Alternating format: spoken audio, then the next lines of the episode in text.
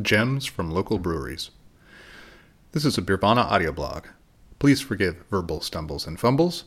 And when you're done listening, consider a tasty pint from one of my partners, the Guinness Brewery of Dublin, Ireland, and Baltimore, Maryland, pFriem Family Brewers of Hood River, Oregon, and Reuben's Brews of Seattle, Washington. Their support makes this site possible. In a period not longer than a fortnight, probably, I plan to post the 2021 list of my Portland's best breweries. After a year in which it expanded to 20 entries in a COVID era celebration of excellence, this year it will be a more selective group. Thus am I touring the city for gems, expected and hidden. This gives me some structure to the post COVID bacchanal I have been planning for more than a year, but also means I have to take careful notes of my findings. So, without further delay, here are a few dandies I've discovered in the wild. Assembly Brewing. Assembly was closed uh, and not making beer most of COVID, and that means it's been a long time between visits. I rectified the situation recently and was pleased to see both changes and continuity. Co founder and brewer George Johnson likes old school brewpub beers. He seems to have a special fondness for dark ales, and there were standouts from the start, and they were standouts from the start.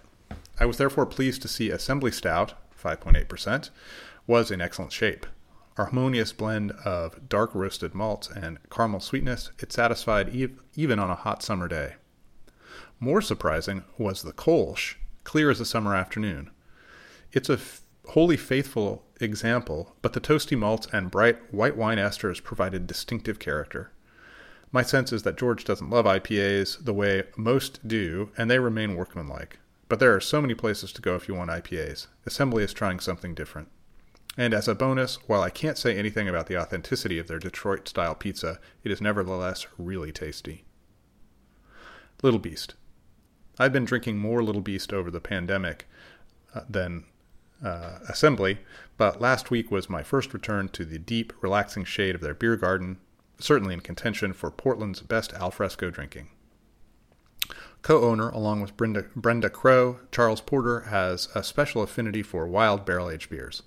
They're among the best in the US, and he manages incredible balance and approachability in his various blends. He's most famous for fruited wild ales, but he has been experimenting in hopped wild ales as well, and those have bridged over into an unexpected new vein of beer, IPAs. I was startled by Maiden West when I tried it a year ago, a bang on piney West Coast hop bomb, but nothing prepared me for Fogmatic, a hazy, a hazy, made with sultana and citra it is clean as a bell without any of the fuzziness and chlorophyll of many overhopped and overly complex examples out there. It also won an Oregon Beer Award last year. As much as I enjoyed it, though, I don't go to Little Beast for IPAs. I go for unique beers like Hot Break and Bug Thief I can't find anywhere else. Hot Break is a simple kettle sour, 4.8%, that delivers on the promise these beers made years ago. The acidity is bright but very mellow, adding structure and crispness and making it a perfect thirst quenching, making it perfectly thirst quenching, but without the pucker. The Mandarina Bavaria hops harmonize with the acidity perfectly, giving it a long, tongue swishing mid palate fruitiness. You can have all the seltzers in the world. On a hot day, give me Hot Break. You see what they did there?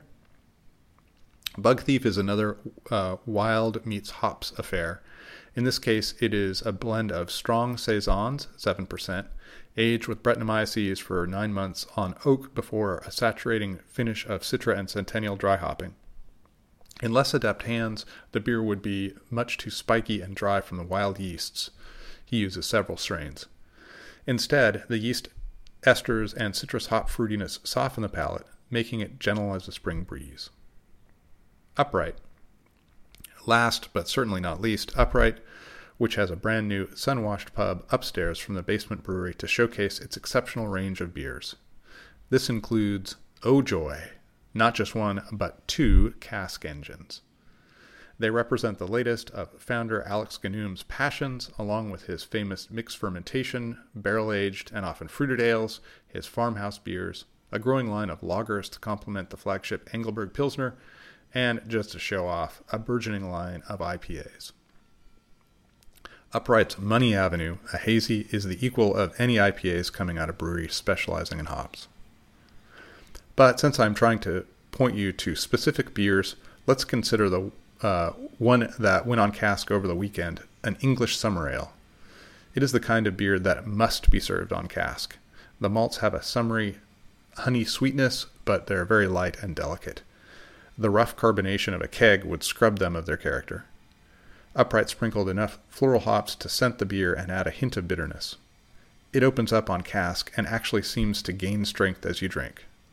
Of course, it's really the drinker who changes as their palate attunes to the beer's wavelength. I have no idea if Oregonians are ready to catch these wonderful cask ales Alex is pitching, but I hope so. Maybe with a Way Days and Porter Brewing leading the current charge, these beers will finally find an audience.